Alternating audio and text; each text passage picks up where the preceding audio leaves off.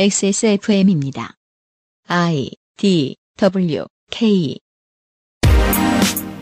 국민은 국민으로서 존재한다는 사실 하나만으로 귀하게 모셔줘야 합니다. 국민의 밤길이 두려우면 치안해, 국민의 생계가 막막하면 대출과 일자리에 예산을 배정하듯 가족이 없어서 겪는 곤란 때문에 남들보다 시작 지점이 뒤로 처지는 국민을 위해서도 국가는 뭔가를 해야 합니다. 23년 첫 금요일 그것은 알기 싫다에서 이 문제를 가장 먼저 헤쳐나가고 있는 스웨덴과 영국의 이야기를 들어보고 있습니다.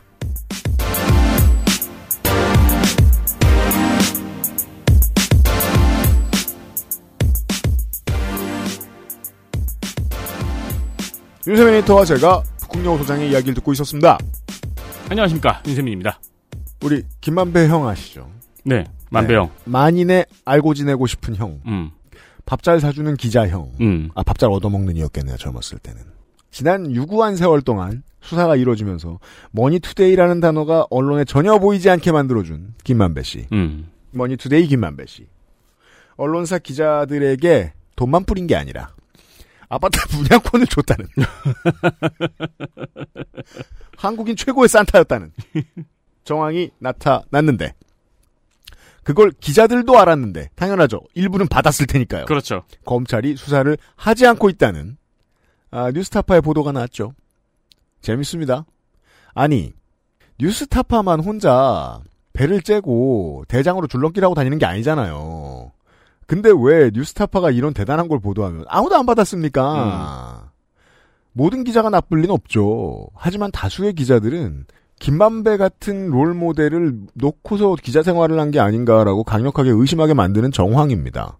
보도를 애써 하지 않는다 말입니다. 그런 속마음에 대해서는 어제도 말씀드렸습니다. 김건희 여사가 봉사활동 갔던 단체였는데 갑자기 10% 20%에 달하는 예산이 깎여버렸다고요. 하는 행동과 속마음은 좀 다릅니다. 우리나라가 이 영케어러의 문제에 대해서 신경 쓸 날이 조만간 올 거라고 생각하지는 않습니다. 당장 되자는 게 아니에요. 다만 이걸 개혁할 수 있는 여기에 돈을 더 쓸 수 있는 정부가 들어섰을 때 시민사회도 연구단체도 준비가 되어 있어야 하지 않는가 하는 생각이 들어서 환기차 아주 어두운 기간에 불을 좀 밝혀보겠습니다. 그 웃긴 게 사람들이 세금으로 기업에 준다 그러면은 음.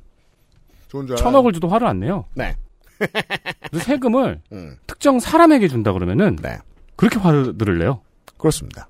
하지만 어떤 법들은 이제 특정 사람 오너 2세에게 음. 돈을 줍니다. 그냥 그렇죠. 이슈와 관련이 없으나 언젠가 이슈가 됐으면 좋겠는 이야기를 북극용 소장과 어제 오늘 나눠보도록 합니다.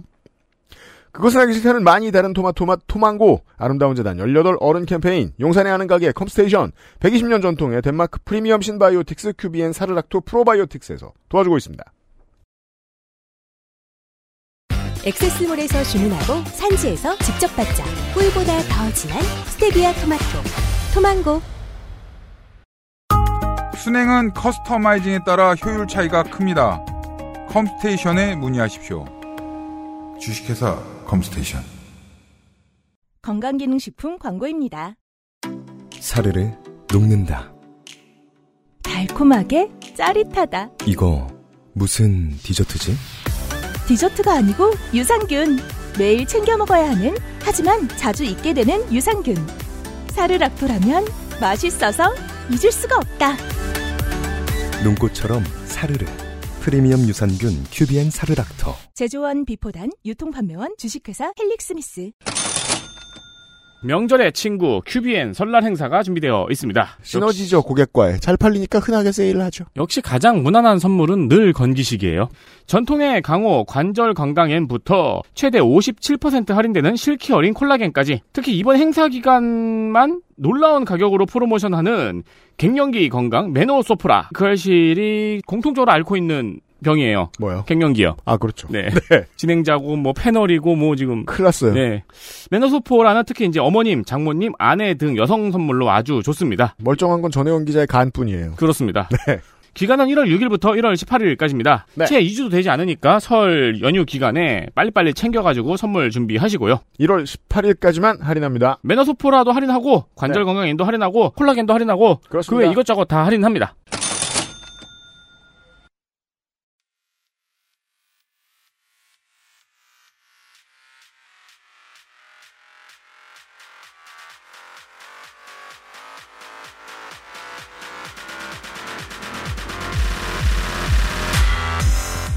북유럽 연구소 팟캐스트 에디션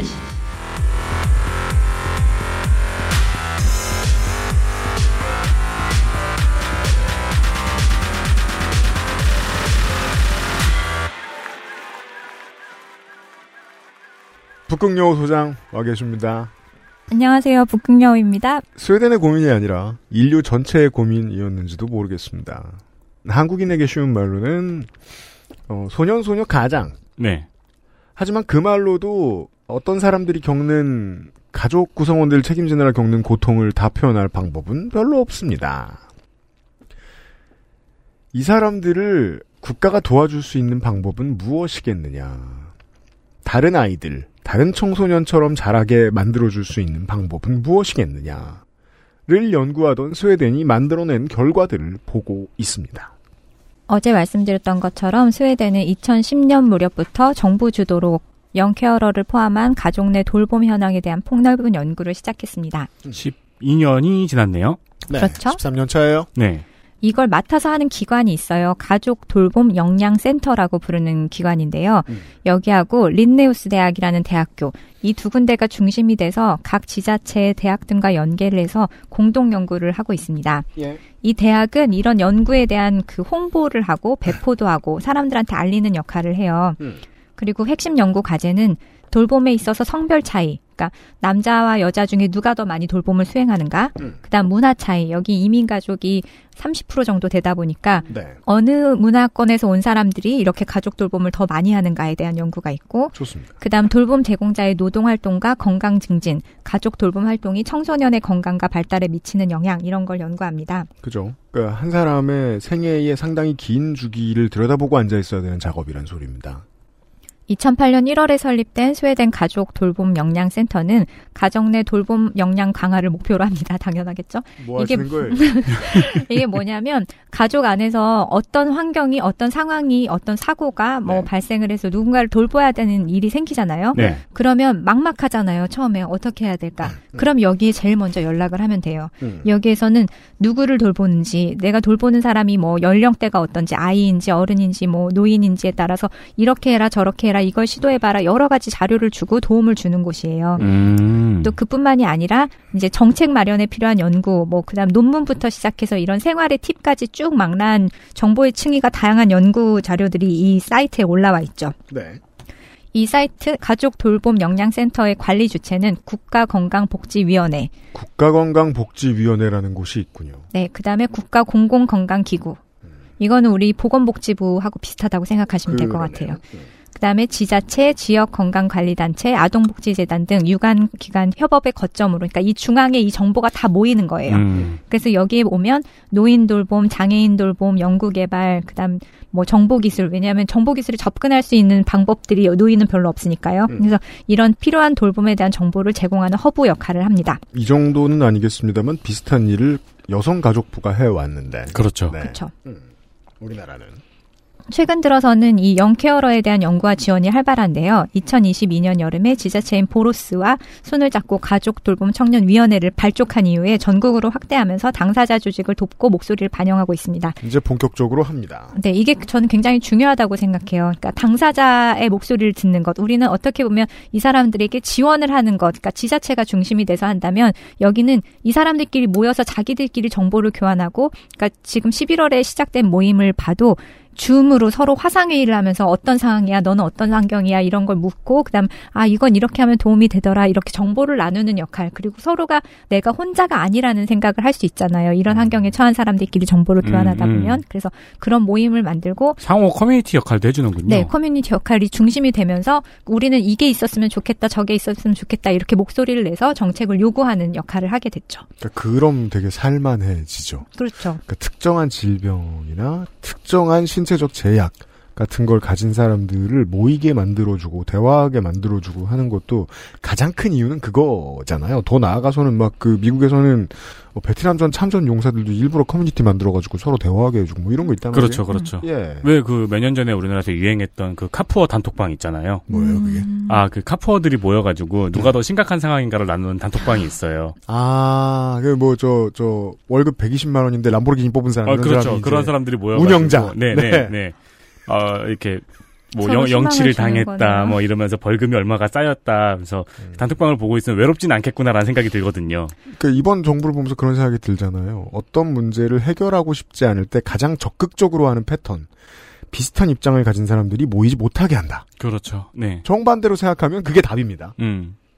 이 모이게 하는 게 저는 정말 중요하다 생각하고 그리고 또 이 모임을 계속 계속 여기서 만들어줘요. 그리고 또 어, 구실을 줘야 되기 때문에 온라인 교육을 많이 하더라고요. 제가 이 사이트에 들어가서 정기적으로 보는데 아, 음. 모일 구실 만들어주기. 네, 그래서 뭐한 달에 한 번 아니면 2 주에 한 번 이런 식으로 어, 이럴 땐 이렇게 해라 아니면 뭐 강사든지 상담사든지 의사든지 이런 사람들이 교육을 진행해 주기도 합니다. 음. 우리로 치면 아까 말씀하셨던 옛날 여가부 안에 있는 한국건강가족진흥원이나 음, 음. 각 지역가족센터에서 참고할 만하겠죠. 네. 아동과 청년의 정신건강과 성장환경연구센터. 이게 아까 이제 지금부터 말씀드릴 주요 연구를 하는 센터인데요. 여기서는 아동 청소년기에 병든 부모와 살거나 한부모 가정에서 자란 경험이 성인이 되었을 때 어떤 영향을 미치는지 이 코호트 연구를 진행을 해서 가족 돌봄 청소년 영케어러 지원의 근거를 마련했습니다. 음. 이건 정말 성인이 되었을 때까지 기다리면서 추적 관찰을 해야 되는 일이잖아요. 네. 네. 그래서 엄청난 시간이 걸리고 제가 가장 놀란 부분이 바로 이 부분이었어요. 그죠. 왜냐하면 현대에 만들어 놓은 인류의 부의 결과물 중에 이제 그나마 가장 긍정적인 것 연구자들이 코어트 연구를 할 만한 돈과 시간이 생겼다라는 거예요. 네. 코호트 연구라는 거는 10년 넘게 20년, 30년 동안 진행이 될 텐데 예, 그러니까 그동- 공통적인 특성을 가진 사람들의 집단을 연구한다는 건데, 네. 예, 진짜 시간과 돈과 인력이잖아요. 그러니까 가장 중요한 거는 그 기시간 동안 정부에서 지원이 끊기지 않았다는 거죠. 그렇죠. 그게 제일 중요합니다. 네. 이렇게 중요한 많은 연구를 뭐 우리나라도 마찬가지지만 정부에서 이렇게 의지를 갖고 지원을 해서 이, 예, 이어가는데 어떻든간 이렇게 지원책을 마련하려면 현황도 알아야 되고 음. 그 다음에 이런 돌봄 활동이 이 사람들한테 어떤 영향을 미치는가 이게 좋은 영향을 미치면은 격려를 해줘야 되는 것이고 음. 나쁜 영향을 미치면 이걸 제거를 해줘야 되잖아요. 네. 그래서 그 영향을 파악해야 되는데 1990년대부터 연구를 시작한 영국 아까 영국이랑 호주가 가장 앞서 있다 말씀드렸잖아요. 했다고. 영케어러 연구를 보면 이름이 한 번도 빠지지 않고 나온 사람이 베커라는 영국의 사회학자예요. 음. 이 사람이 가족 돌봄 청년 영케어러에 대한 정의도 내렸는데 영케어러는 18세 미만의 청소년으로 다른 가족 구성원을 돌보거나 보조하거나 지원하는 역할을 맡는다. 음. 그들은 보통 성인이 감당하는 수준의 실질적인 돌봄을 정기적으로 제공한다. 그죠. 어쩌다 한 번 하고 용돈 받으면 그건 아닙니다. 돌봄을 제공받는 이는 주로 부모이며 때로 형제자매나 조부모, 그 외에 장애, 만성질환, 정신질환, 기타 돌봄이나 감독이 필요한 상황에 처한 친인척인 경우도 있다. 그죠. 라고 정의하고 있습니다. 그리고 스웨덴에서도 이 정의를 그대로 쓰고 있습니다. 이게 이해하기 어려운 일이 아닙니다. 이게 저 학술적으로 정의 내려놓느라 좀 딱딱한 것처럼 느껴지지만 드라마에서 흔히 볼 수 있는 뭐 가족들이 뭐 교통사고가 나서 목숨을 잃었대. 그래서 돌봐줄 사람이 뭐 외할머니밖에 없대. 음. 외할머니가 아파. 아퍼. 애가 17살이야. 네. 이런 거예요. 머릿속에 약간 애매한 사례 같은 거를 떠올리다 보면은 도박 중독인 아버지를 가진 아이? 음, 그럴 수도 있고요. 네. 포함됩니다. 아, 정말요? 네, 중독도 질환이니까요. 음. 왜냐면 이제 뭐 국제 결혼을 했다거나 네. 뭐 나이 차가 심하게 나는 뭐, 뭐 결혼을 했다거나 그래서 뭐 가정이 생각보다 원하는 대로 잘 흘러가지 않아서 어, 파탄을 맞게 되었는데 결혼 생활이 음. 뭐 시리에 빠진 이제 나이 든 배우자 쪽에서 뭐뭐 술에 손을 많이 댄다든지 그렇죠. 뭐 도박에 손을 많이 댄다든지 애는 다 키웠어 다 키운 게 17이야 음. 뭐 이런 근데 제가 조사를 하면서 느낀 차이점은 뭐 영국이나 이런 데보다 스웨덴 같은 데서는 말씀하신 도박이라던가 이런 거 있잖아요. 알코올 중독이라던가 네. 이런 게 아니 아까 그 사, 사자성어 뭐라 그랬죠? 뭐 날칼? 누카렵. 어 하나서 그런 그런 누가 누가 알코올 중독 되래 뭐 이렇게 어떻게 보면 이 사람들은 자기에게 책임이 있을지도 모르는 질환이잖아요. 네. 부정적인 것이고 음. 그런데 그 아이들은 그것이랑 상관없잖아요. 얘네들은 그걸 원해서 그런 건 아니니까. 네. 그래서 이, 이 조사, 에, 연구, 지원 대상에 이들이 다 포함이 되어 있어요. 북유럽은 적어도 다 포함이 되어 있었습니다. 음, 음. 음, 나라별로 가족 돌봄 청년 영케어러에 포함하는 연령층에 조금씩 차이가 있습니다. 이게 우리나라랑 이게 조금 헷갈렸던 게 영케어러인데 우리는 여- 처음에 가족 돌봄 청년이라고 썼었거든요. 음. 근데 사실 국제적인 정의에 따르면 18세 미만이기 때문에 청소년이 오히려 더 중심이 되는데 우리는 청년을 중심으로 처음에는 두, 뒀던 것 같기도 해요. 지금은 이제 달라졌습니다만. 음. 그래서 포함하는 연령층에는 조금씩 차이가 있는데 미국은 18세까지를 포함하고 영국은 17세, 호주는 24세까지를 영케어러에 포함합니다. 스웨덴은 아직까지 명확한 기준이 없지만 최근 이뤄진 연구 대부분은 18세를 기준으로 삼고 있습니다. 아 그렇군요. 왜냐하면 18세 이상의 성인이 가족 구성원에게 돌봄을 제공할 경우에는 사회복지법에 근거해서 지원을 받을 수 있으니까요. 그래서 18세 미만은 지원이 지금까지 없기 때문에 18세까지를 포함하고 있습니다. 지금까지 비어 있던 부분이기 때문에 음흠. 네 이해했습니다. 국가별 18세 이하 young carer 현황 및 추정치를 한번 보실게요. 자 저희가 지금 아까 얘기한 영국의 베커 양반의 표를 보고 있는데 네. 17년 기준입니다. 이 숫자가 머릿수예요? 머릿수예요. 야, 영국이 21만 5천, 스웨덴이 2만 5천. 이건 뭐 인구수 차이가 상당합니다. 이탈리아가 17만, 스위스 11만 4천, 독일 23만, 호주 17만, 오스트리아 4만 2,700, 미국 130에서 140만쯤으로 추정. 근데 이걸 절대수로 보시지 말고 해당 인구 대비 퍼센티지로 한번 보세요. 물론 미국이 낮게 잡힙니다. 왜냐하면 미국 인구는 3억 가까이 되니까요. 네. 그래서 퍼센트 스웨덴이 어마어마하게 높은데 7%입니다. 다른 나라들은 2에서 3%, 독일이 좀 높게 튀는데 5%래요. 그런데 스웨덴만 인구 대비 7%입니다. 이러면 어제 말씀하신 것과 다르잖아요. 이건 지상 지옥이라는 뜻인가? 다르게 생각하면 빨리 많이 건져냈다. 음.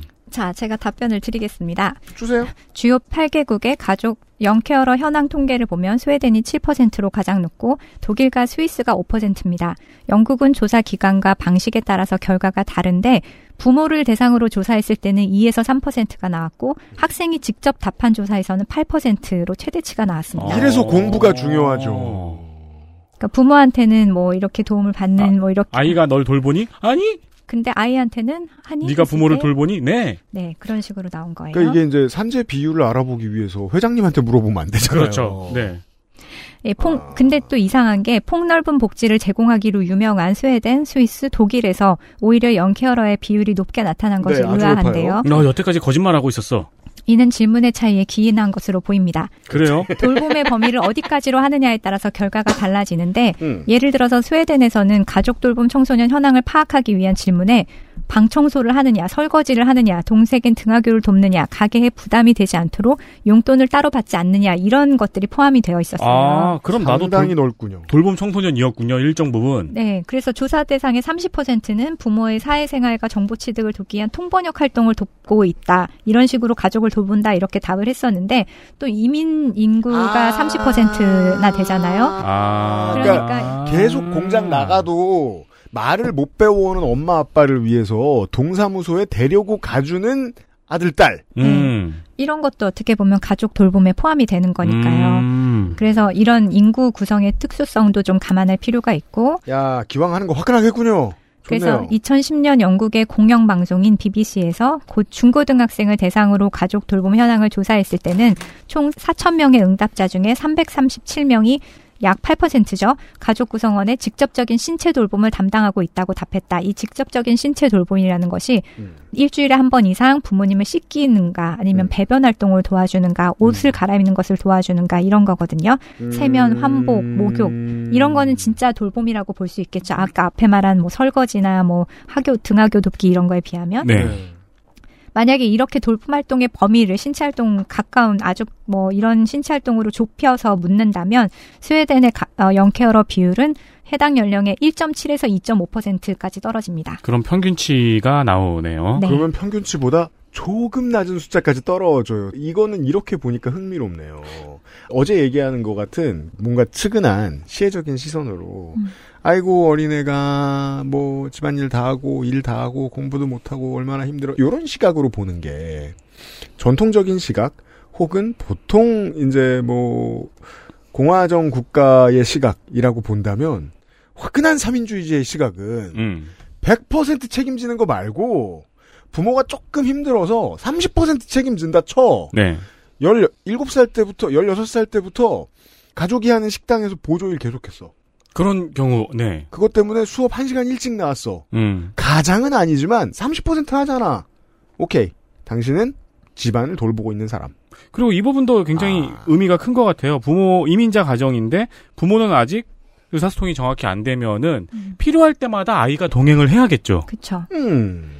근데 또 여기 입장에서는 아이가 그런 일을 하지 않아도 되는데 아이한테 이것이 뭐 어떤 정도의 스트레스인지 이런 걸 또 다 물어서 측정을 했더라고요. 음, 스트레스일 수 있죠. 네. 음.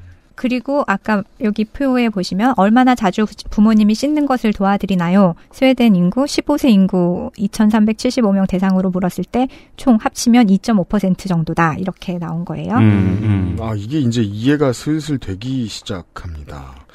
해본 적 없 다가 98%에 이릅니다. 97.5%에 이르러요.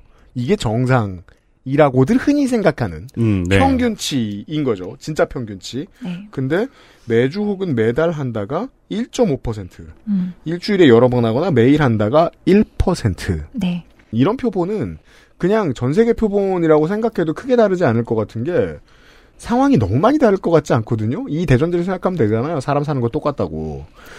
내가 지나가다 만나는 학교 친구들 100명 중에 한두 명은 이러고 있다. 네. 네. 라고 생각해야 된다는 거예요. 그럼에도 불구하고 다른 데는 퍼센티지가 조금 더 높을 수도 있다는 생각이 드는 게 스웨덴은 재가복지와 방문 서비스가 굉장히 잘 돼 있어요. 아, 그렇구나. 그래서 이런 게 폭넓게 이루어지고 있기 때문에 돌봄 유형을 신체 돌봄으로 좁혔을 때 지금 이거는 원래 이 아이들이 아니었다면 성인이었으면 다 재가복지나 방문 서비스가 해줬을 거예요. 음. 근데 얘- 여기는 아이들이 어리기 때문에 그걸 도와줄 사람이 없어서 이 아이들이 하게 된 거죠. 그래서 여기에 아이들이 없고 성인만 있는 가정이라면 뭐 퍼센트가 거의 없게 나올 수도 있어요. 아, 어제 시간에 말한 게 무슨 개념인지 조금 이해가 되네요. 그러니까 음, 미성년자의 피부양자 개념이 그쵸. 없는 거군요. 그쵸. 사회복지 시스템에. 네. 음. 다 성인이라면 시스템에서 다 와서 도와줄 텐데 아, 이- 연구가 많이 필요한 이유가 이런 거였어요. 네. 칠로 선의의 피해자들. 음, 네. 그렇죠. 이 여기 나온 거예요. 아니, 우리나라만 해도 음. 피부양자를 가지려면 일단 직업을 가져야 되잖아요. 음, 그러니까 거기서 탈락하는 분- 음. 빈칸도 분명히 있을 거잖아요. 이야. 이런 거 이제 8, 90년대 뉴스에 탁상 공론이나 어쩌나 하면서 까던 그런 거 있잖아요. 네. 전형적인 케이스잖아요. 근데 이런 거 하나 찾아내기 얼마나 어렵습니까? 2010년부터 진행한 스웨덴의 영케어러 실태조사는 서면과 웹을 통해서 진행을 했고 2015년부터는 인터뷰를 보강을 해서 질적 조사를 늘리고 있습니다.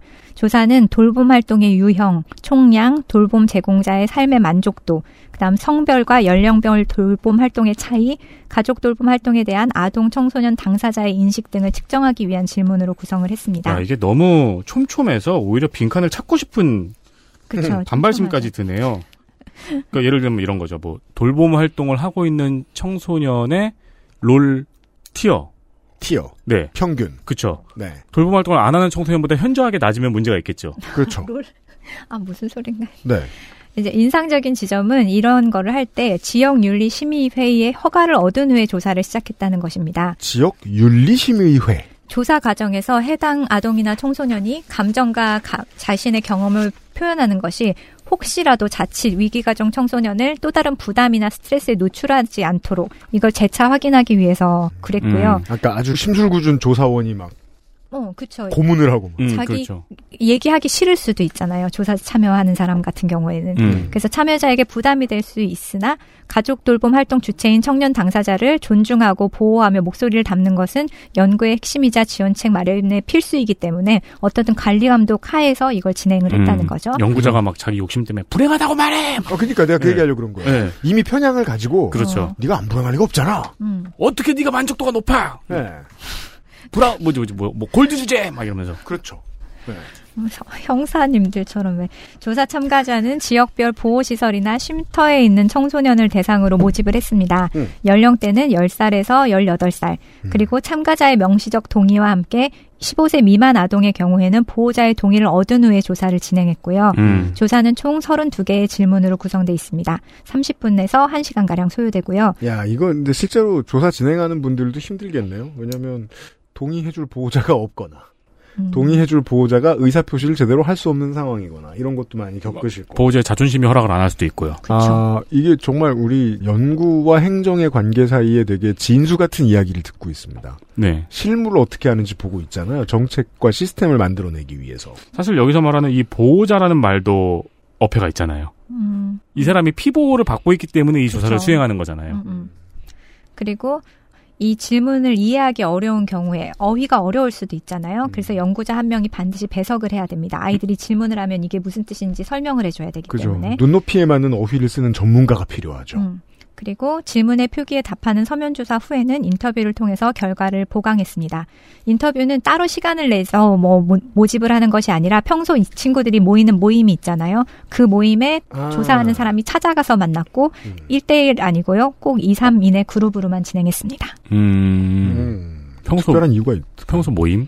평소 맞아요. 모임, 예. 예, 저 씨. 어제 시간에 말씀드린 대로 서로 간의 입장에 대한 이야기를 나누고 서로에게 필요한 이제 감정적 도움을 받거나 정보를 취합하는 이런 커뮤니티를 아. 만들어 놓은 것. 아, 무등산 오총사 막 이런 모임 말고요. 그렇죠.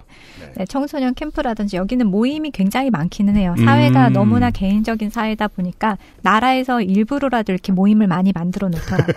음. 그리고 이제. 질문의 구성을 보면은 인구 통계, 그 다음에 가정 환경, 돌봄 환경, 돌봄 환경이 미치는 영향, 삶의 만족도 이렇게 구성이 돼 있고요.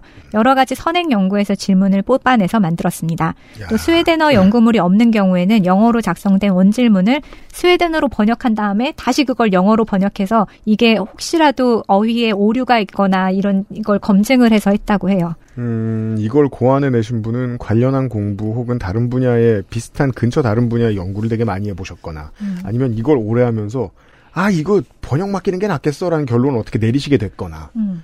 그쵸. 그러니까 저기서 정확히는 번역이 아니라 감수 네.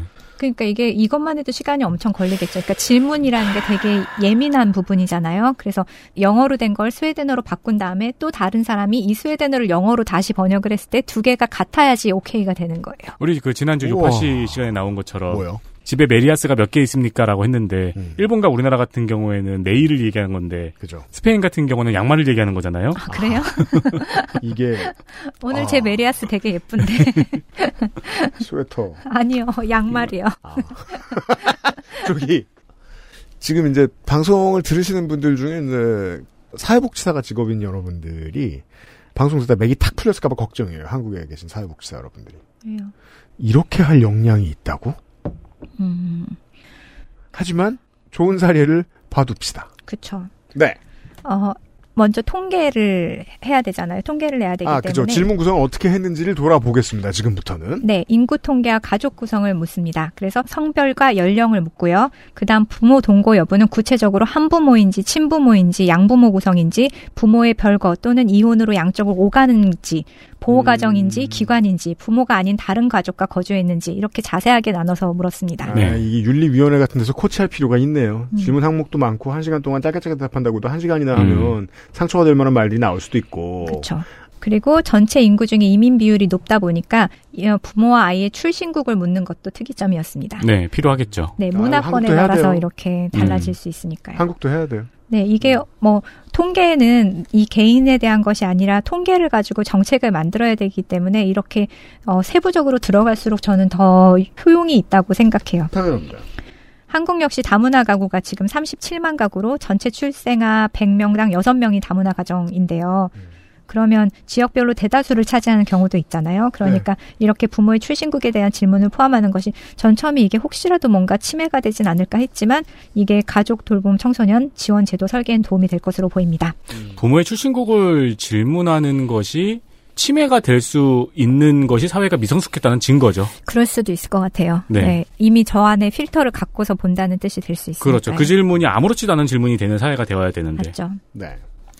그다음 가정 환경에 대해서 묻는데 가계 소득을 확인하는 질문으로 세계 보건 기구가 개발한 가족 풍요도라는 게 있어요. 가족 풍요도 스케일이라는 옛날에 게뭐 들어본 적이 있는 용어인데 어떻게 산정하는지 모르겠습니다. 좀 설명해 주세요. 네, 성인이라면 소득액을 표시하는 것으로 간단히 측정을 할 수가 있지만 아동 청소년은 가계 경제 상황을 자세히 알기 어렵잖아요. 음. 옛날에 가게 경제 상황을 그 학교에 담임 선생님들이 자세히 알려 그랬다가 집에 애들이 치- 다 상처 입었잖아요. 집에 그렇죠, 차 그렇죠. 있는 사람, TV 어, 있는 그런 사람, 식으로, 전화기 그런 있는. 사람. 네 아버지 뭐 수고하심. 음.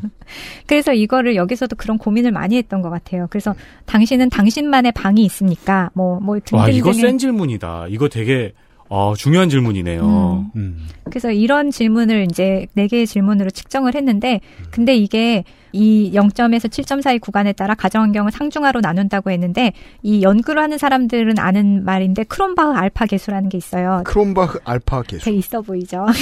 맛, 맛있어 보이는데요. 이게 뭐냐면, 그 맥주 이름 아니고요. 그 그러니까요. 네. 뭐 MBT 아 그거 비슷하네요. 크롬바흐. 그 MBTI 뭐 이런 거 할 때 보면은 비슷한 질문이 되게 많은 것들 있죠. 안 해봐서 모릅니다. 아 그래요? 그러면은 이게 있겠죠. 우리 저기 챌린지 같은 거 해가지고? 뭐 막 뭐 100만 넘으면은 유피인이 MBTI 하- 이런 거 한번 걸어보죠. 세상에. 찾을 수 있을 뭘것 같은데. 걸지를 생각해. 보겠습니다. E E S 제가 보기엔 100% I입니다. I S F J 이게 다 우생학의 결과. 이 노예들아. 네. 그 그래서 이, 푸전노라고 하죠. 이 크롬바 알파 계수가 어떤 일관성을 말해주는 거예요. 네. 그래서 이게 알파 계수가 높으면 음. 이게 일관성이 있다. 그러니까 만약에 이 질문을 통해서 우리가 알고 싶은 게 이 친구의 가정 환경이 뭐 어떻다 음. 이렇게 하면 이 질문에 모두 일관성 있게 나와야 되는데 막 음. 들쑥날쑥하면 일관성이 없는 거잖아요. 아, 신뢰도를 확보해 주는 지수군요. 그렇죠, 그렇죠. 그래서 근데 MBTI랑 다르네. MBTI도 보면은 이렇게 질문이 막 군대에서 인성 검사할 때 어, 사용하는 그거군요. 그런 느낌이에요. 음. 근데 이제 뭐 어떤 환경이 어떤 질문이든 간에 이게 일관적으로 답이 나와야지 되는데 이게 여기서는 질문지를 좀 잘못 선택했던 것 같아요. 그래서 다른 거는 전부 다 알파 개수가 0.7 이상인데 이거는 0.08이니까 거의 막 신뢰도가 없다고 봐야 돼요. 들쭉날쭉하게 음. 답했다. 네, 들- 그러니까 이, 이 답만 가지고는 이 친구의 가정 환경을 파악하기가 어렵게 되는 거죠. 질문이 아. 잘못되었군요. 잘못됐죠. 네. 그러니까 일관성을 예측할 수 있는 개수에서 자꾸 낮은 결과물만 나온다는 건 질문을 다시 짜와라. 다시 짜야죠. 그래서 야, 어떻게 보면은 영역입니다. 요 질문이 세계 보건기구에서 개발한 거잖아요. 그러면 스웨덴 같은 어 떻게 보면 풍요로운 경제 환경하고 그렇죠. 이 여기선 일반적인 보편적인 경제 아. 환경을 두고서 만들었을 텐데 요거에서 잘못 집어낸 것 이거는 같기도 세계 해요. 보건기구에서 개발하기가 어려울 것 그렇죠. 같아요. 문화가 다 다르고 네, 네. 가정 그러게 환경도 말이에요. 그렇고. 아무튼 그렇습니다. 그리고 그 다음으로는 돌봄의 대상을 묻는 게 있는데 돌봄의 대상을 묻는 선택지에는 내가 돌보는 사람이 엄마, 새엄마, 아빠, 새아빠, 형제, 의붓형제, 자매, 의붓자매를 넣고 그 밖의 경우는 기타로 표시를 하도록 했습니다. 음, 조부모가 없네요. 음. 특이하죠? 음. 같이 사는 일이 거의 없기 때문입니다. 아, 그것도 그렇구나. 이거 이 나라에 맞는 패턴이네. 네. 네. 조사 내용 중에 한 달에 한 번 이상 가까운 가족의 세면, 배변, 한복 등을 직접 돌봄을 수행하는 아동 청소년의 비- 비율은 스웨덴이 2.5%인데 반해서 영국은 8%로 크게 차이가 났습니다. 장난 아니에요. 스웨덴의 촘촘한 방문 복지 시스템이나 노인 요양 시설 등에 따른 차이도 있겠지만 질문에 따른 차이가 있을 수도 있어요. 또요. 그러니까 스웨덴의 질문지는 친족으로서의 아이 정의에 따라 친족이니까 나의 일촌이잖아요. 음. 그러니까 양부모, 의붓 형제, 자매로 돌봄 대상자가 제한이 됐지만 음. 영국은 여기에 조부모도 포함하고 범위를 훨씬 넓게 잡았거든요. 삼촌, 이모. 네, 그렇게 뭐 NT 뭘 친하게 지내잖아요. 음. 그래서 그래서 아마 이 수치가 차이가 났을 수도 있다. 아, 한국에서 좀 더 긍정적으로 봐도 되는 얘기겠네요. 한국은 120제곱미터가 넘어가는 방 4개 이상의 집이 인기가 없죠. 이제 3대가 사는 경우가 드물기 때문이죠. 음. 그럼에도 불구하고 한국은 65세 이상 조부모와 만 18세 이하인 손자녀로 구성된 조손 가정이 2018년 11월 기준으로 5만 2,951 가구 5만 가구. 그리고 계속 증가하는 추세입니다. 놀랍게도. 아, 그래요? 네. 그래서 돌봄 대상에 조부모 등을 포함해서 대상의 범위를 넓히고 그 외에 동거 형태의 포함 여부까지 고민할 필요가 있을 것 같아요. 우리나라의 경우에는. 사실 뭐 항목에 저 할머니 할아버지 외할머니 외할아버지 넣으면 되는 그렇죠. 음, 그렇죠. 그렇죠. 유피님이나 복영님은 어렸을 때 할머니나 할아버지랑 같이 사는 친구들 많이 없었어요?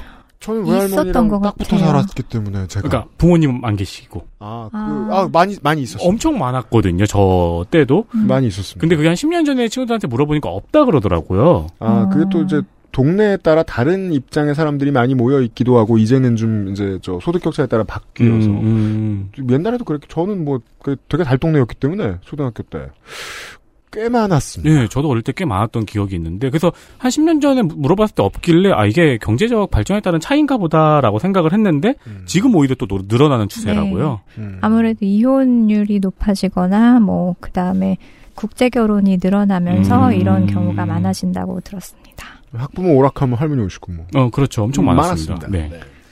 돌봄 활동의 종류와 정도. 스웨덴의 가족 돌봄 청소년 조사는 돌봄에 포함되는 활동을 총 6가지로 구분해서 한 달간 어느 정도 시간을 그 돌봄 활동에 쓰는지 측정했습니다. 아, 똘똘하네요. 각각 활동을 경험한 비율은 개인 돌봄, 그러니까 여기는 환복이나 세면 같은 거, 이게 2.5%라 그랬죠. 음. 형제자매 돌봄, 동생 학교 데려다 주기 이런 거요. 음. 이게 17%. 가사, 설거지와 그릇 정리, 이게 50%. 50, 이건 뭐 좋아요. 그 다음에 정서 돌봄, 가족 구성원이 괜찮은지 항상 살피고 물어보고 이런 게 20%라 그랬고, 이건 실제로는 좋은 게 아닙니다. 그게 왠지 막 철드해 이럴 것 같잖아요. 좋은 게 아닙니다. 좋은 게 아니죠. 네. 네. 그 다음에 가게 관리, 아까 말했던 통역이라든지 공공기관 방문하는 거 돕는 게 30%딱 이민자 비율이죠. 음. 한국도 이런 거 눈여겨봐야 되고요. 그 다음에 재정, 심리적 지원, 아르바이트를 통해서 가족 경제에 기여하는 비율이 12%에 나타났습니다. 아, 이것도 핵심적입니다. 그리고 아, 여기 보면 스웨덴 응답자의 20%는 돌봄 활동의 금전적 대가를 받는다고 답했다. 그러니까 아까 말했던 뭐 뒷부분은 아닐지라도 뭐 설거지, 그 다음에 뭐 형제자매 데려다주기, 그릇 정리 이런 건 하면서 돈을 좀 받을 수도 있다는 얘기죠. 음, 네. 그러니까 이런 것까지 돌봄 활동에 포함돼야 하는가 요 생각을 하게 되는 거예요. 그러니까. 비율이 되게 높다면. 뭐 이제 짧게 생각하고 들어오면 우린 대중 매체니까. 아, 뭐 그건 애들을 교육하기 위해서 당연히 필요한 거지. 뭐 그런 것까지 누카리업 이래. 음, 음. 그 이렇게 쓰시는 겁니다. 예. 근데 연구를 하는 입장에서는 미래를 위해서 그 비율을 항상 생각해 놔야 돼요. 집안이 엄해서 집안이 교육을 잘해서 이렇게 하는 건지 등 떠밀려서 이렇게 하는 건지를 누군가가 구분해 놔야 돼요. 그렇죠. 예, 국가는 그 지식을 쌓아놔야 돼요. 반드시. 맞아요. 네. 이게 심화되면은 저는 어릴 적에 설거지하면 천 원이었거든요. 근데 제 친구가 만 원이었다면은 이 유의미한 차이도 기록을 해야죠. 전 당연히 그렇다고 생각합니다. 이 연구자가 엄청 많아져야 되겠네요. 저는 세탁소집 아들이니까. 음. 옛날에는 금융기관이 전국의 상고에 공부 잘하는 학생들이 모여들어요. 그럼 다 이제 19말 되면은 이제 은행원이 되는 거죠. 그렇죠. 현수막 붙었죠. 예. 근데 은행은 좋은 직장이어야 되니까 숙소를 지어줍니다. 겁내 큽니다. 옛날에 땅이 넓으니까 막 토끼 뛰어다녀요. 테니스장에서. 전 그런데 옆에 있는 세탁소에였어요. 거기서 셔츠까지는 단체로 안 하는데 수건은 단체로 해요. 음. 그러면 일주일에 며칠은 제가 가서 수건 접어야 돼요. 아, 그러네. 단가는 되게 쌌습니다. 80년대 초반이니까.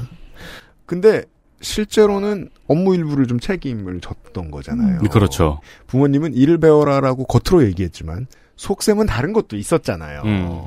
이걸 연구자는 되게 직시해야죠. 천천히. 예. 좋은 의도일까? 나쁜 의도일까? 둘 다 있어. 어쩔 수 없는 의도는 결국 언젠가는 국가가 나서야 하는 것일 수도 있어. 음. 예. 그렇죠. 그래서 그걸 나중에 좀 이따 다음 항목에서 체크를 하는데 어, 돌봄 활동이 가족 돌봄 청소년에게 미치는 영향. 가족을 돌보는 아동 청소년 스스로가 이 활동을 어떻게 인식하고 평가하는지를 수치로 측정한 후에 추후 인터뷰 내용을 통해서 보강합니다.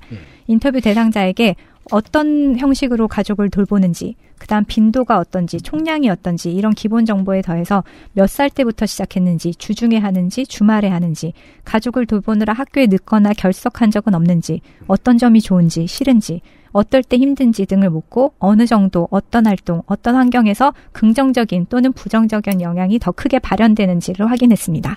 이게 설거지 한다. 동생 손잡고 학교에서 걸어온다. 여기까지는 대단한 스트레스인 경우가 좀 빈도가 좀 낮겠죠. 생각을 정리하기도 하고. 왜 마늘 깔 때 생각 정리 많이 된단 말입니다. 그렇죠. 근데 욕창인 할아버지를 뒤집어주는 일은 다릅니다. 음. 전심전력을 다하고 진이 다 빠져요. 그렇죠. 그렇죠. 예. 그러면 그걸 몇 번 하는지, 싫은지, 좋은지, 어떻게 하면은 그게 싫은 게 덜해질 것 같은지 이런 걸 다 물어보는 거예요. 그리하여 제가 읽을 수 없는 이름을 가진 학자가 만들어 놓은 가족 돌봄 아동의 심리적 웰빙이라는 표가 제 밑에 써 있습니다. 네, 가족 돌봄 청소년의 정신 건강. 이런 이 아동 청소년의 정신 건강을 파악하기 위해서 정서 징 후 행동 문제, 과잉 행동, 교우 관계, 사회성을 측정하는 질문으로 어려움의 정도를 표시하도록 했습니다. 하나씩 예를 들어보자면 가- 다섯 가지 질문이 각각 나는 걱정이 많다. 나는 때때로 화가 많이 나며 종종 화를 참지 못한다. 아, 이런 건 심리 검사할 때 많이 보는 항목들이에요. 금세 주의가 흔들리며 무언가에 집중하기 어렵다. 다른 아이들이나 선배들이 놀리거나 괴롭힌다. 나는 나보다 어린 사람에게 친절하다. 이렇게 해서 앞에 네 질문은 부정적인 면을 묻는 거고 마지막 질문은 긍정적인 면을 측정하는 거죠. 음. 그래서 요걸 보시면은 어 아까 이 표의 결과물을 보시면은 성별에 따라서 크게 차이가 있지는 않아요. 남성이든 여성이든 네. 어렵다고 느끼는 면은 비슷한 것 같아요. 그런데 보면은 나이가 16세, 18세로 올라갈수록 정서징후, 걱정이 많다거나 뭐 화를 참기 어렵다거나 이런 거 있죠. 주의력이 금세 흔들린다던가 이런 거는 보면은 정서징후 과잉 행동에서는 나이가 들수록 이게 좀 더 이 사람들한테 힘든 일이라는 게 느껴지는 것이고 점점 더 힘들어집니다. 네. 스트레스는 언제나 누적되니까요. 그렇죠. 그 다음에 반면에 사회성, 이거는 좋은 거거든요. 긍정성. 내가 가족을 이렇게 돌봄으로 이- 인해서 약한 사람들에게 더 친절하게 군다던가 남을 도와준다던가 이런 태도는 더 발전을 하게 된다는 거죠. 아무래도 이제 기업주들이 혹은 이제 저 면접자들이 구직자 뽑을 때 음. 어릴 때부터 사회생활 해본 사람들을 좀 선호할 때는 이런 이유가 음, 네. 있죠. 이제 이렇게 생각해봐 주시면 좋겠어요. 어릴 때 막 집안일 혼자 다 하고 막 식구들 먹여 살리고 이런 아이야. 학교에 나왔어. 그럼 어른들이 칭찬합니다. 쟤는 집안이 저런데 씩씩하고 뭐 공부도 열심히 하고 블라블라 이럽니다. 뒤집어서 어떻게 해야 되죠? 그 친구가 그럴 일이 없게 만들어줘야 되잖아요. 네. 그래서는 이런 조사가 선행돼야 돼요. 음. 네. XSFM입니다.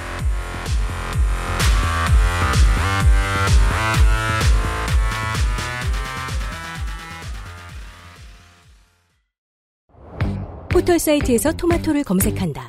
타임지가 선정한 10대 슈퍼푸드. 남녀노소 누구나 스태미너, 다이어트, 저칼로리. 음, 세상에 몸에 좋은 건 많지. 하지만 맛있고 몸에 좋은 건? 글쎄. 당분 고민 없이 달달함은 300배. 액세스몰에서 주문하고 산지에서 직접 받자. 꿀보다 더 진한 스테비아 토마토, 토망고. 스포츠카처럼 강력한 사양의 high-end급 PC. 고가의 장비들을 내 손으로 조립하는 일, 시간과 열정, 꼼꼼함과 치밀함이 필요합니다. 초보라면 부작용으로 몸은 관절염을 얻거나 쿨러는 물이 새게 될 수도 있습니다. 컴스테이션을 고민해 주십시오. 이달의 PC로도 custom 사양으로도 빠르고 견고하게 만들어 드립니다. 액세스몰과 010-8279-5568 컴스테이션을 만나보세요. 주식회사 컴스테이션 이래서 검은머리 짐승 거두는 게 아니야. 드라마를 보다가 가슴이 쿵 내려앉았다.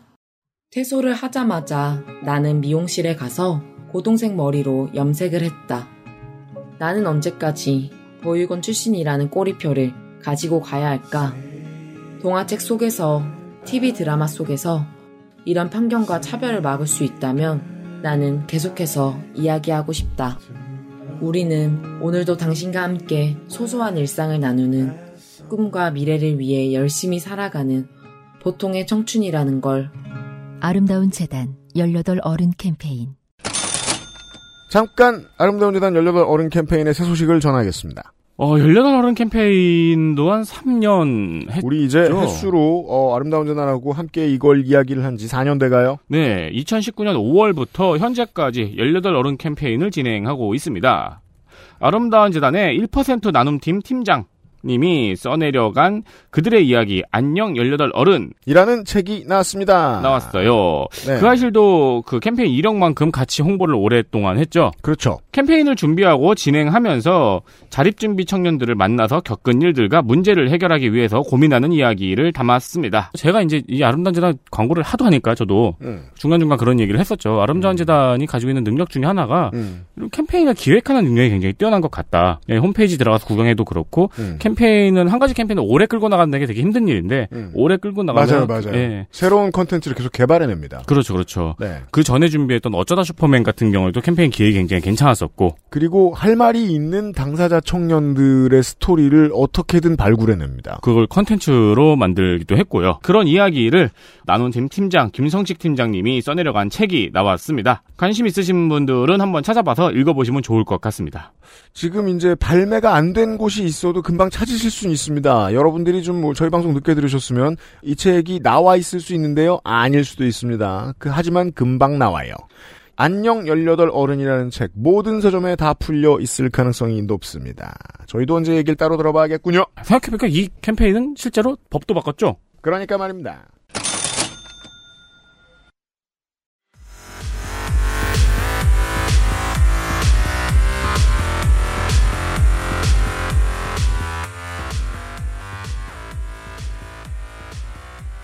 그래서 초기에는 이런 연구를 했을 때 가족 돌봄의 경험이 아동의 성취와 성인으로서의 발달 과정에 긍정적인 영향을 준다는 의견이 있었습니다.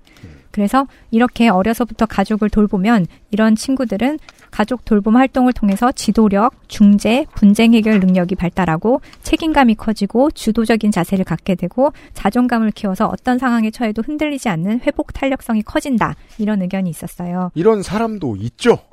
가족 돌봄의 역할이 한 개인으로서의 아이에게는 부정적일 수 있으나 가족 전체로 보면 이 아이의 헌신이 가족이 더 나은 상황으로 나아가게 만드는 동력이 되기도 한다라는 주장도 있었습니다. 이거 너무 윤석열 정부식. 그렇죠. 그러니까 뭐 맞는 말이 아예 없는 건 아닌데 그렇죠. 야근하고 싶은 사람을 야근하게 해달라. 네. 같은. 아니 왜 그 우리나라에도 그런 말 있잖아요. 일찍 철든 애를 보면 슬프다. 그쵸. 그런 류의 말들 있잖아요. 네. 근데 최근 들어서는 부정적인 영향이 더 크다는 연구가 지배적입니다. 아동 청소년기에 가족 돌봄의 책임을 지게 되면 사회적인 관계 형성과 발달의 기회가 줄어들고 놀이 활동에 참여할 수 없다. 핵심입니다. 못 놀고 공부 못하고 동급생을 못 만납니다. 네, 결석이 잦아지고 따돌림이나 학교 폭력의 대상이 되기도 한다.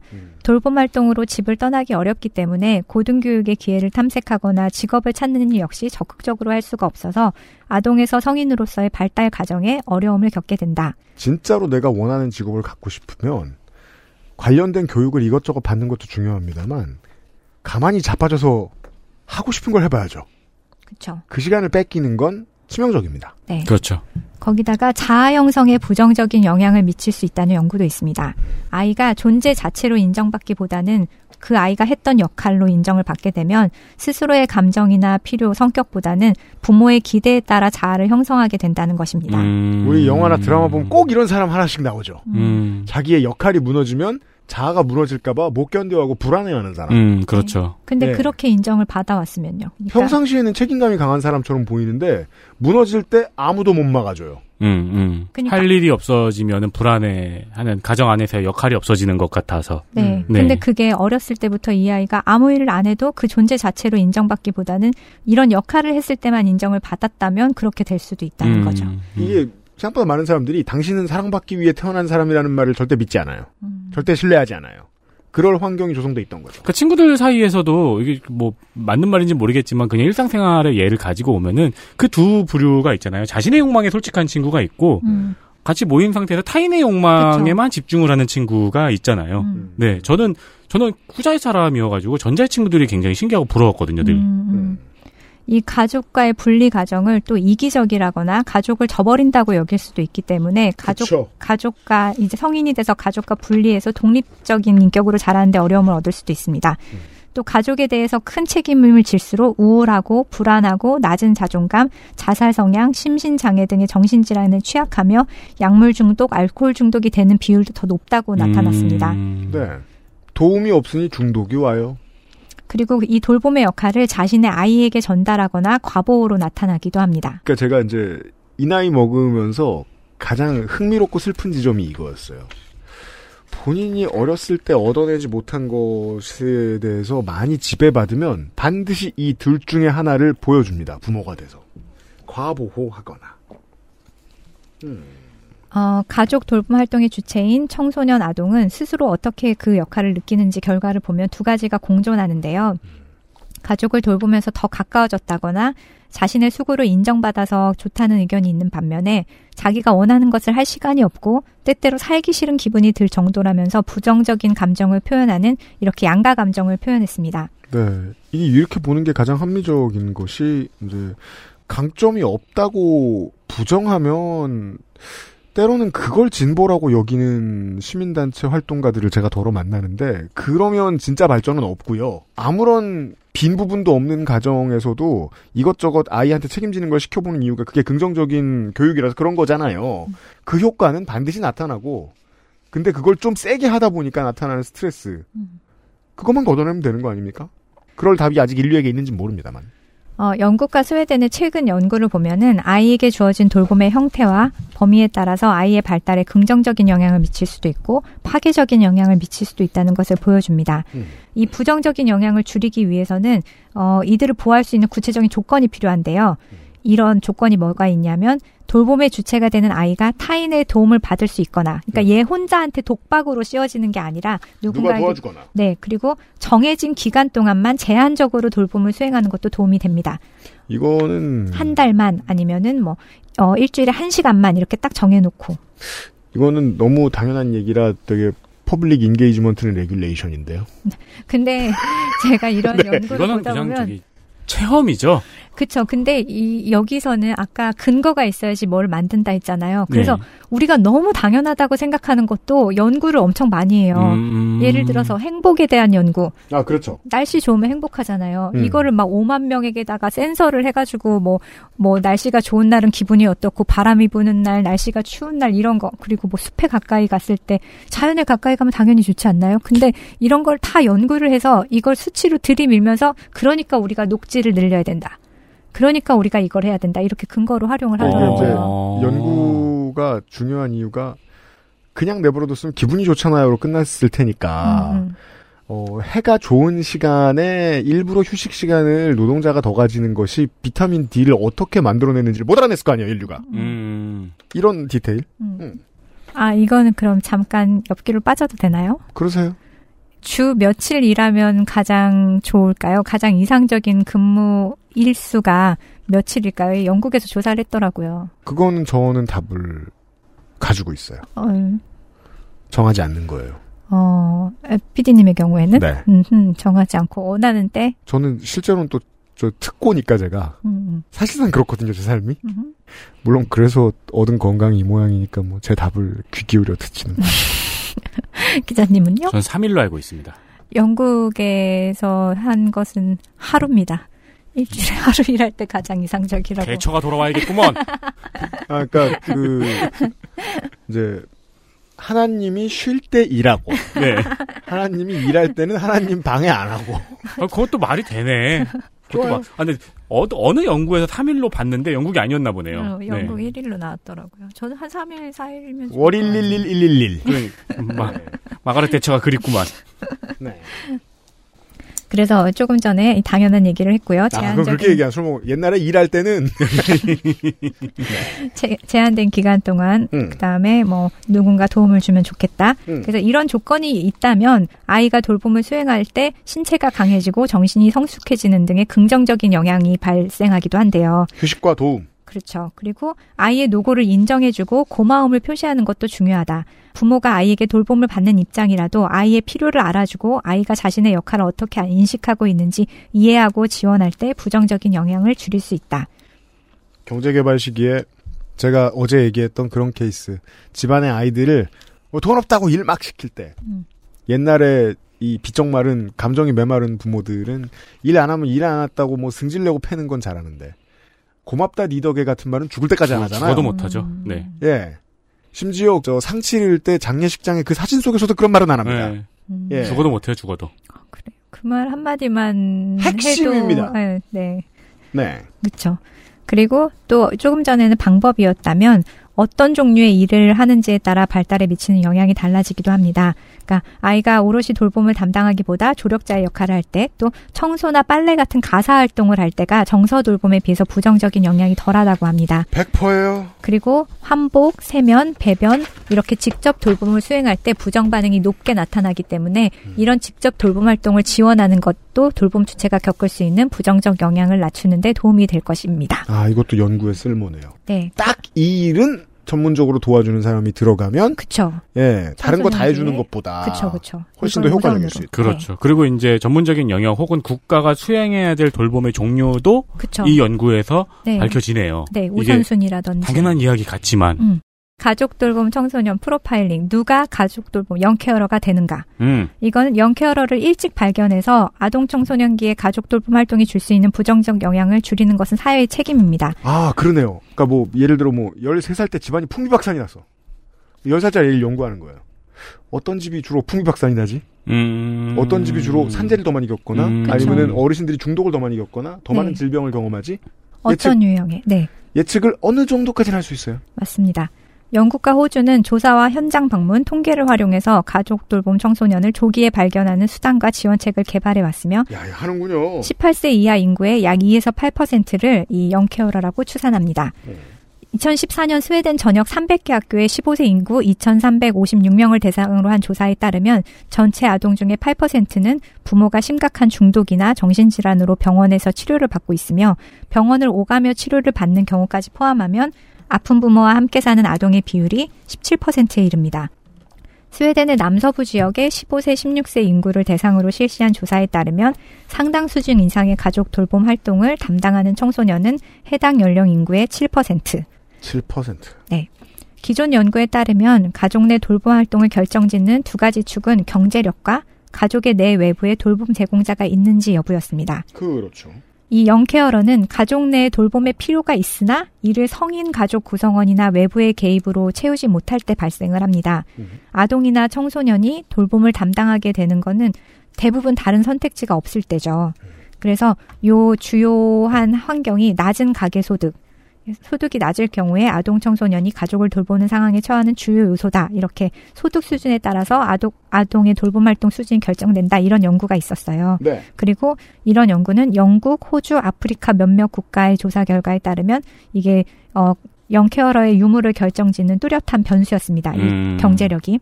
근데 한편 스웨덴에서는 가계 소득과 영케어러의 사이에 큰 상관관계가 없는 것으로 나타났습니다. 아, 이건 스웨덴 한정입니까?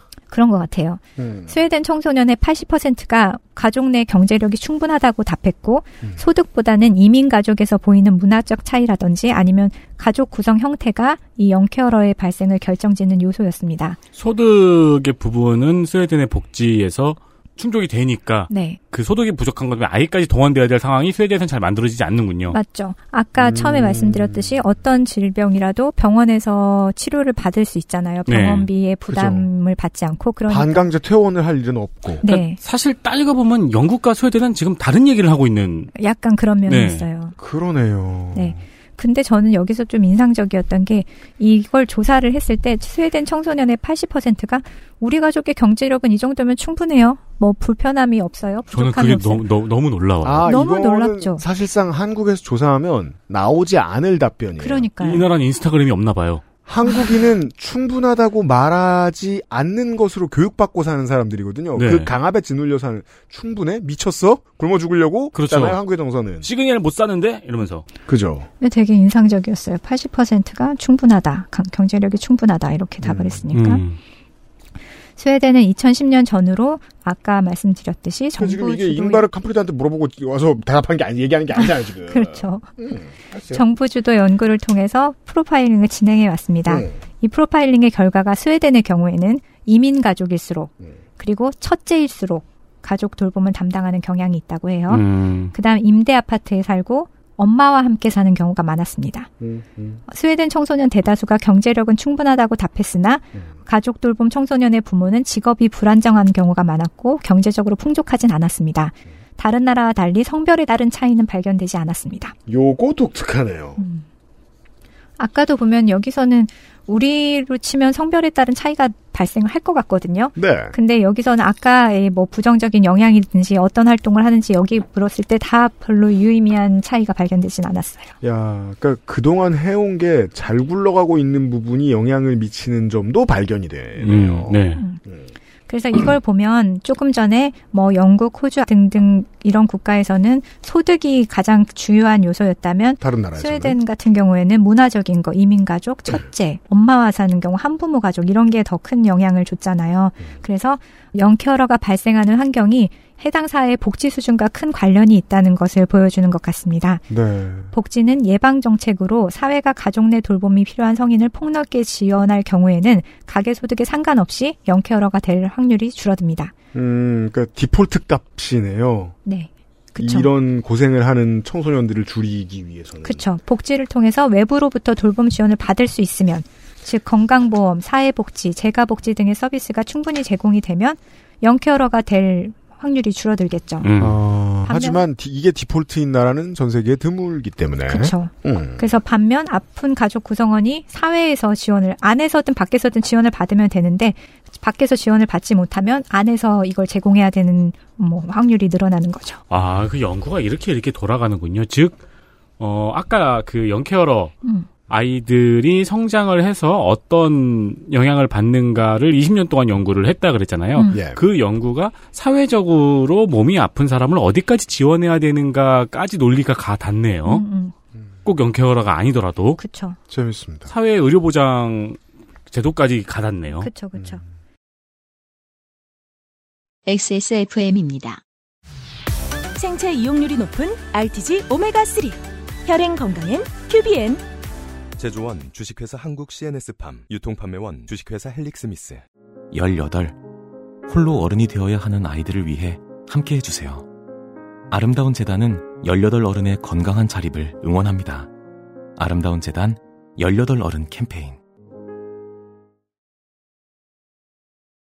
그리고 청소년기의 가정 환경이 해당 청소년이 성인이 된 후에 건강에 어떤 영향을 미치는지 상관관계를 분석한 연구가 있습니다. 10년 하면 이거 할 수 있어요? 이게 익명 처리된 인구 통계를 활용해서 가계소득, 주거 형태, 부모의 최종 학력, 이민 가족 여부, 질환의 종류와 정도, 발병 당시 아동의 연령, 부모의 우울증, 약물 복용 여부, 그다음 알코올 중독 여부, 부모의 부재 여부, 부모 나눠서요. 그다음 가정 폭력의 경험 등 이런 정보와 이런 가정 환경이 성인이 된 후에 어떤 영향을 미치는지 방대한 추적 조사를 통해서 영케어러 지원의 근거를 마련했습니다. 이 부분이 제가 가장 놀랐던 부분이에요. 이런 거를 이제 우리가 평상시에 청취자 여러분들 포함해서 가장 많이 접하는 이런 연구가 우리에게 가장 살갑게 다가오는 케이스. 사회복지학을 포함한 이런 사회학 연구자들의 이런 방대한 연구.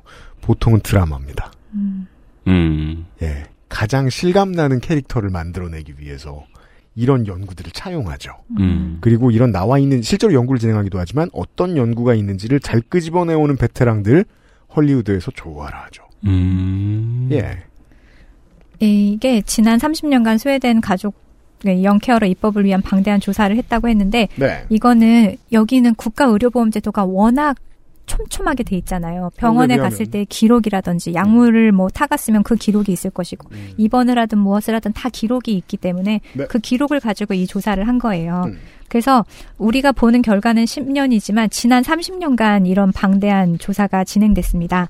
특정 연도에 태어난 인구 전체를 대상으로 부모의 건강과 유년기 환경이 성인이 되면 어떤 영향을 미치는지 알아보기 위해서 청소년기 부모 중 한 명 이상이 정신질환이나 중독 등으로 치료를 받은 적이 있는 이들의 건강과 전체 평균을 비교를 하는 거예요. 으아.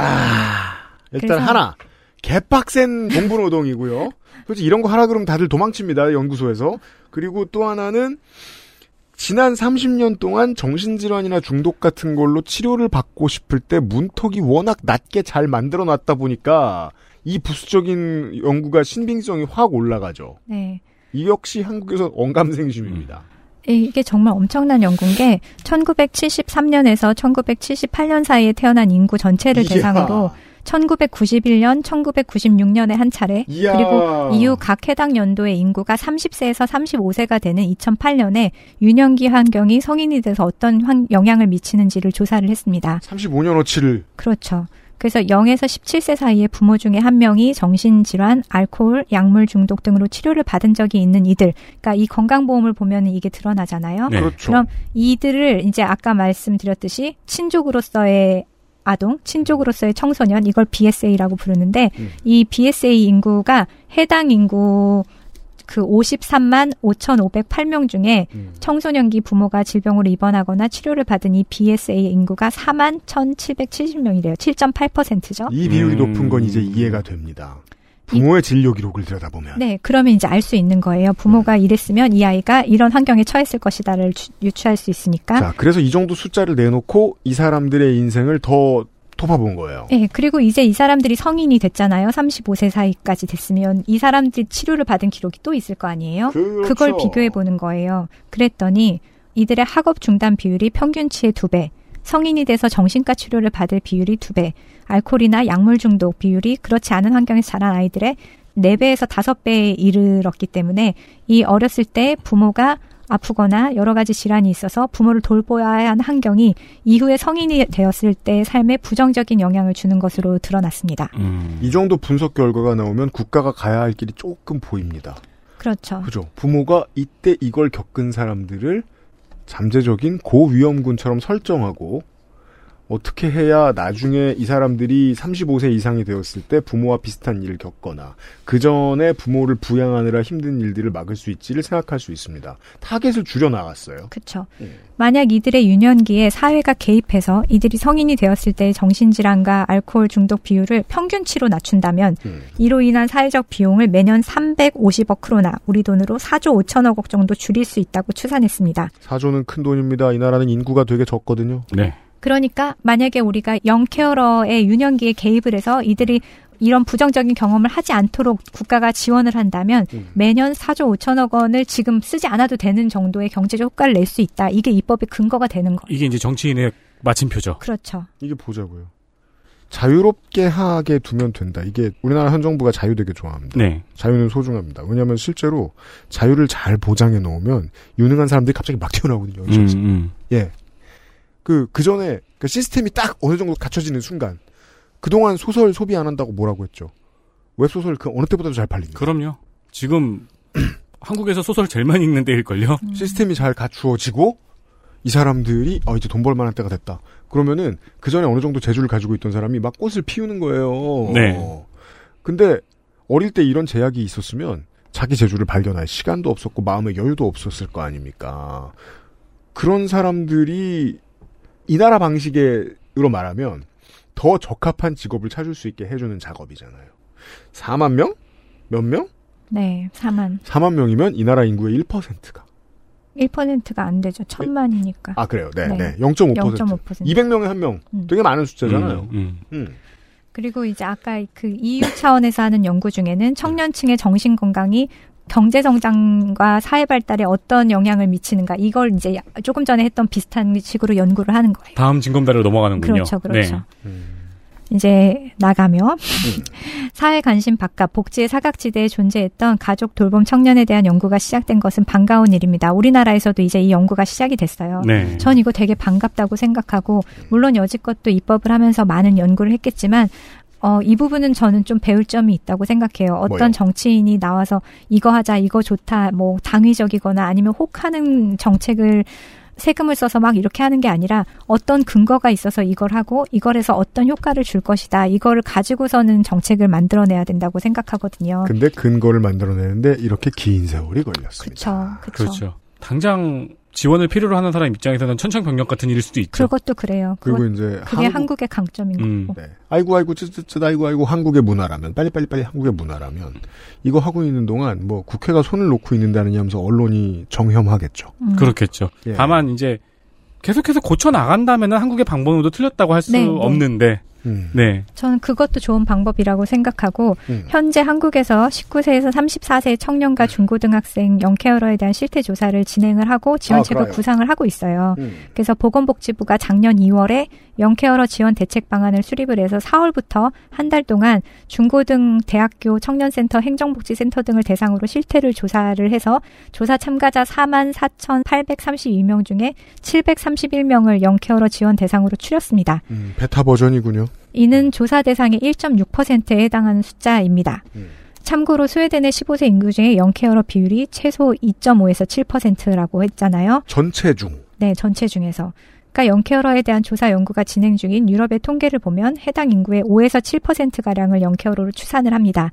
그렇게 치자면 2022년 기준으로 대한민국 11세에서 18세 인구의 그 공식을 적용을 하면 18만에서 29만 명이 나와요. 상당히 중요한 수준입니다. 이쯤. 되면. 그러게요. 그러니까 숨은 대상자가 엄청나게 많다는 뜻이고 네. 이제 아까 말씀드렸듯이 보건복지부에서 했던 거는 어떻게 보면 청년센터, 행정복지센터 이렇게 어떤 약간은 추려진 대상으로 했는데도 4만 5천 명 중에 음. 1.6%잖아요. 그러면은 이 안에서도 1.6%는 굉장히 너무 적게 나온 수치일 수도 있고 또 하나는 이 친구들을 발견해내는 과정이 이 사람들을 지원 대상으로 추리는 과정이 어떻게 됐는지는 모르겠지만 만약에 물어봐서 막 해야 되는 거였다면 음. 그러면 사람들이 내가 얼마나 비참한지를 증명해야 되는 거잖아요. 이게 그렇죠. 이게 북유럽과 우리나라 아니면은 뭐 이 자유 뭐라 그럴까 시장 경제 복지 제도를 하는 곳의 가장 큰 차이 중에 하나인데 보편 복지라는 건 내가 불행하다는 걸 증명할 필요가 없이 모두가 혜택을 받을 수 있는 것이라면 어떻게 보면 우리는 내가 이만큼이나 불행한데 이렇게 증명을 해야 되는데 어 이게 북유럽의 법규에는 인간의 존엄성을 해친다고 되어 있어요. 우리가 처음에 보편복지를 채택했던 것은 내가 얼마나 비참한지를 증명하는 것은 인간의 존엄성을 해치기 때문이라고 되어 있더라고요. 그래서 제가 방송에서도 몇 번 언급을 드렸지만 이 정부가 복지 이야기를 할 때 항상 하는 제가 제일 토 나오는 말이 이 정부가 하는 말 중에서 약자입니다. 음, 약자라는 말 온데다 도배하고 있어요. 그러니까 제가 선택적 복지가 그냥 헛소리고 바보 같은 정책 방향이라고 생각하지 않을 수 없는 게 말씀해주신 그 포인트 때문입니다. 보편 복지는 유권자, 국민, 더 나아가서 휴먼비잉, 인간 그 자체를 국가보다 높은 존재로 봐요. 음, 하지만 선택적 복지는 그렇지 않아요. 국가가 국민 위에 있어요. 시민이 국가 아래에 있어요. 그래야 나 이거 주세요라고 비참함을 드러내는 걸 제도로 삼고자 하죠. 그니까요. 내가 약자라는 걸 증명을 해야 되는 거니까요. 그러면 내가 약자라는 걸 모두가 증명하려고 아우성치는 대한민국이 됩니다. 그래서 현 정부가 꼽은 최대의 약자 재벌이 이번에 세제 수혜를 가장 많이 입게 됐습니다. 네. 네. 뭐 어떻든 한정된 재화를 가지고 해야 된다면 여러 가지 고민이 있을 수는 있겠지만 어떤 철학이 제도의 시작이 된다면 이런 생각은 해봐야 되는 것 같아요. 음. 전에도 청년 지원금 받을 때 이 사람들의 자신이 어떤 상황인지를 써내는 자기소개서에 보면 가장 많이 등장하는 단어가 없다라고 하더라고요. 없다. 응, 없다. 나는 뭐가 없고 뭐가 없고. 음. 근데 내가 그렇게까지 해서 이걸 받아내야 되는 것인가? 이거를 모르겠어요. 이거 제도를 어떻게 설계를 해야 될지 저도 고민이긴 하지만 그 우리가 지금 이틀 동안 계속 설명드렸잖아요. 뭐가 없으신지를 연구해야죠. 혹은 뭐가 없으실지를 연구해야죠. 네. 그리고 뭐 또 아까 말씀드렸듯이 한정된 재화로 한다면 뭘 어떻게 해야지 이걸 낮춰줄 수 있을까 이런 고민을 해야죠. 뭘 다 주는 게 아니라 그럼 최소한으로 낮춰보자. 그러려면 뭐가 최소한의 장치는 뭐부터 시작해야 되나 이런 고민을 할 그렇죠. 필요가 있을 것 같아요. 그 보편복지의 장점이 또 그런 것들을 발굴하기가 더 용이하죠. 그렇죠. 음, 데이터화가 돼 있으니까. 네. 아, 지자체 중에서 그나마 발빠르게 대응하는 곳이 있습니다. 여긴 칭찬을 받아야 돼요. 서대문구청, 서대문구입니다. 이제 여기가 2021년 12월부터 2021년이요. 그러니까 재작년이죠. 어, 2022년 5월까지 6개월간 취약계층을 대상으로 영케어러 발굴에 나섰습니다. 어, 서- 상당히 일찍 했습니다. 되게 일찍 했죠. 예, 요즘 이슈가 되고 있는데. 그니까요. 서대문구가 총 4,689명의 복지사각지대 위기정보 존재 가구를 대상으로 실태 조사를 해서 44명을 발굴을 해서 지원을 해 오고 있대요. 그래서 여기 보면은 만 9세에서 24세의 영케어러가 있을 것으로 추정되는 가구 중에 이 75%가 한부모 가정이었다고 해요. 그러니까 음. 여기서도 프로파일링을 해보니까 한부모 가정에서 이런 환경, 이런 일이 많이 발생하더라 이런 거죠. 네. 그리고 학교랑 손잡고 이 조사를 했던 게 도움이 많이 됐다고 해- 밝혔고 이건 다른 나라에서도 똑같죠. 음. 그리고 이 이렇게 찾아낸 영케어러 중에 72%가 한부모 가정이고 그다음 기존 복지 대상자가 있고 그다음 청각 장애인 부모에게서 태어난 어, 자녀 코다라고 하죠. 이렇게가 있었다고 합니다. 음. 여기 보면은 사례 관리 체계가 있는데 아, 네. 저희가 지금 표로 보고 있습니다. 네, 지역 주민이 위기 가족 돌봄 청소년 가구를 신고하고 지역 주민이 가장 잘 알잖아요. 위기 상황이 그러니까 음. 우리 이웃이 어떤 상황인지. 아, 그래서 street wise 하신 아줌마 아저씨들. 그렇죠. 길거리에 네. 항상 나와 가지고 wise. 정보를 주고받는. 네. 그렇죠. 제가 딱해. 그러니까 아, 네. 여기 좀 도와줘야 돼요. 이렇게 가서 음. 이렇게 하면 복지 플래너가 방문을 해서 그 다음에 마음 돌봄 키트를 전달을 하면서 초기 상담을 하고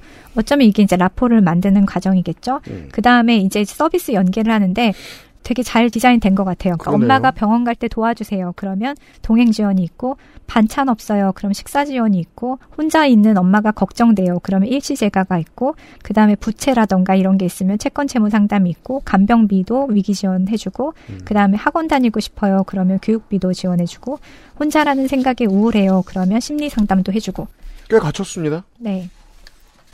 이거를 꼭 이 친구가 도움이 필요할 때 해주는 것이 아니라 이쪽에서 정기적으로 체크를 해나가면서 모니터링을 해나가면서 할 수 있으면 더 좋겠죠. 물론 지금 서울 서대문구로 말씀드릴 것 같으면 이제 삼선화동 구청장이 물러나고 네. 어, 구정이 바뀌었죠. 국민의힘의 전 국회의원이 지금 들어왔거든요. 네. 전 그래서 이 부분이 더 좋다고 생각한 게 사실 그 전에 삼선하셨던 분이 네. 문석진 구청장인데 그분이 북유럽 제도에 굉장히 관심 많아서 저도 몇 번 뵀어요. 그래서 음. 아마 그래서 이렇게 일찍 이걸 시작하실 수 있었던 것도 같고 제가 걱정하는 건 이제 이성원 의원이 이걸 받겠느냐. 근데 이거 받았잖아요. 지금 하고 있으니까. 그래서 나중에 안 뒤집을까. 그래서 어떻게 보면 이걸 담당하고 있는 공-. 공무원 분들도 굉장히 세게 어필을 해서 하고 있을 거라고 음. 생각을 해서 그분도 그, 그 부분도 그렇고 또 구청장님이 또 좋은 제도가 있으면 이걸 이어받아서 계속 해주시고 계시다고 저는 믿고 있고요. 네. 다른 다른 국가는 돼요. 달리. 어, 한국에는 청년 실업자가 많고 노동시장 진입 연령이 높은 만큼 지원 대상을 단계적으로 늘려서 가족 돌봄의 보편 지원을 목표로 삼아야 할 것 같습니다. 그러니까 지금 청소년부터 하고 있지만 어떻게 보면은 구직 활동을 하는 사람들한테도 더 많이 필요한 어, 서비스일 것 같거든요. 네. 그리고 빈곤층에 속하거나 재혼율과 학업 중단율이 높은 다문화 가정, 아동 청소년에 대한 각별한 관심도 필요합니다. 그리고 조사 지원 과정에서 아동 청소년의 권리를 보호하고 대상자가 부담이나 수치심을 느끼지 않도록 신중하고 조심스럽게 접근해야 할 것 같습니다. 그거 그 방법론을 우리가 어저께 들었죠. 그쵸? 네, 얼마나 조심스럽게 준비를 했는지. 네. 그리고 학교, 병원, 지자체가 정보를 공유해서 빠르게 발굴하고 지원하는 것도 과제입니다. 당사자의 목소리를 듣고 정보를 공유하기 위한 모임을 조직하거나 돌봄 활동이 줄 수 있는 부정적인 영향을 최소화할 수 있는 장치부터 시작하는 것도 방법일 것 같습니다. 또 가족 돌봄 청소년이 돌봄 활동 중에서도 직접적인 신체 돌봄을 가장 힘들게 여기고 또 가족을 비롯해서 주변에서 이들의 수고를 알아줄 때 부정적 영향이 줄어드니까 이것도 감안해서 먼저 시행을 하면 좋겠죠. 연구 결과를 보셨습니다. 네. 장기적으로 청년의 정신 건강은 경제 성장과 사회 발달의 중요한 동력입니다. 그래서 이들을 지원하는 것이 뭐 당연히 해야지 약한 사람 도와줘야지가 아니라 이게 사회의 책임이고 이렇게 있어야지만 이런 걸 해줘야지만 우리가 경제가 잘 돌아갈 수 있다. 경제가 발전할 수 있다. 성장할 수 있다. 이거를 인식하는 것도 중요한 것 같아요.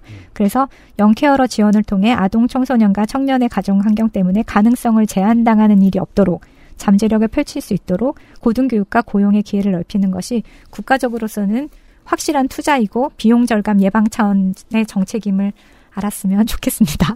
네. 그러합니다.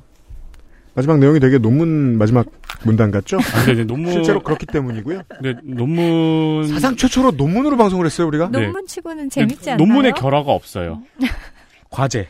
그죠. 앞으로의 연구 과제가 없네요. 아, 앞으로의 연구가지요. 인생을 살면서 논문을 얼마나 재미없게 봤길래 이걸 재밌다고 지금. 하지만 어, 흥미롭게 들었습니다. 강조 재밌는 것과 흥미로운 건 다릅니다.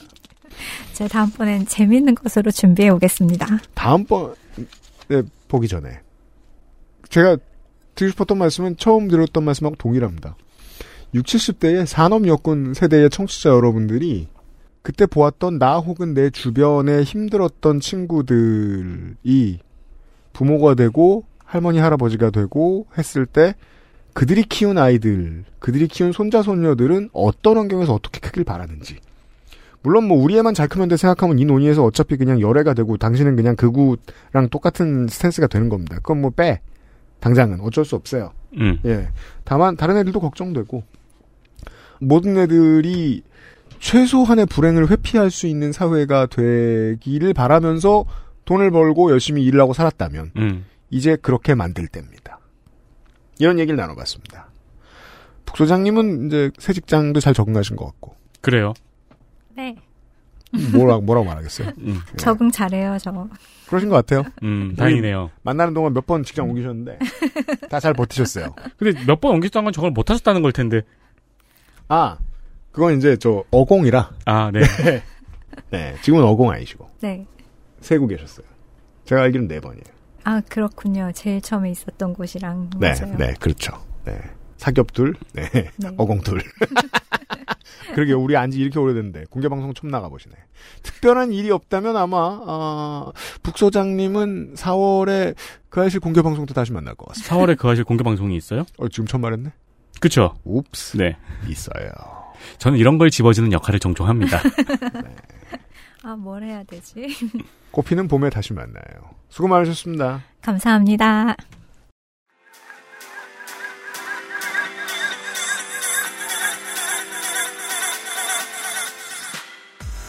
그리고 내일 이 시간 실로 오랜만에 아, 눈에 안 띄어서 그냥 내버려 두었던 조성수 소장을 만나도록 하겠습니다. 아, 이제 안 부르시는 줄 알았어요. 안 불렀죠 실제로.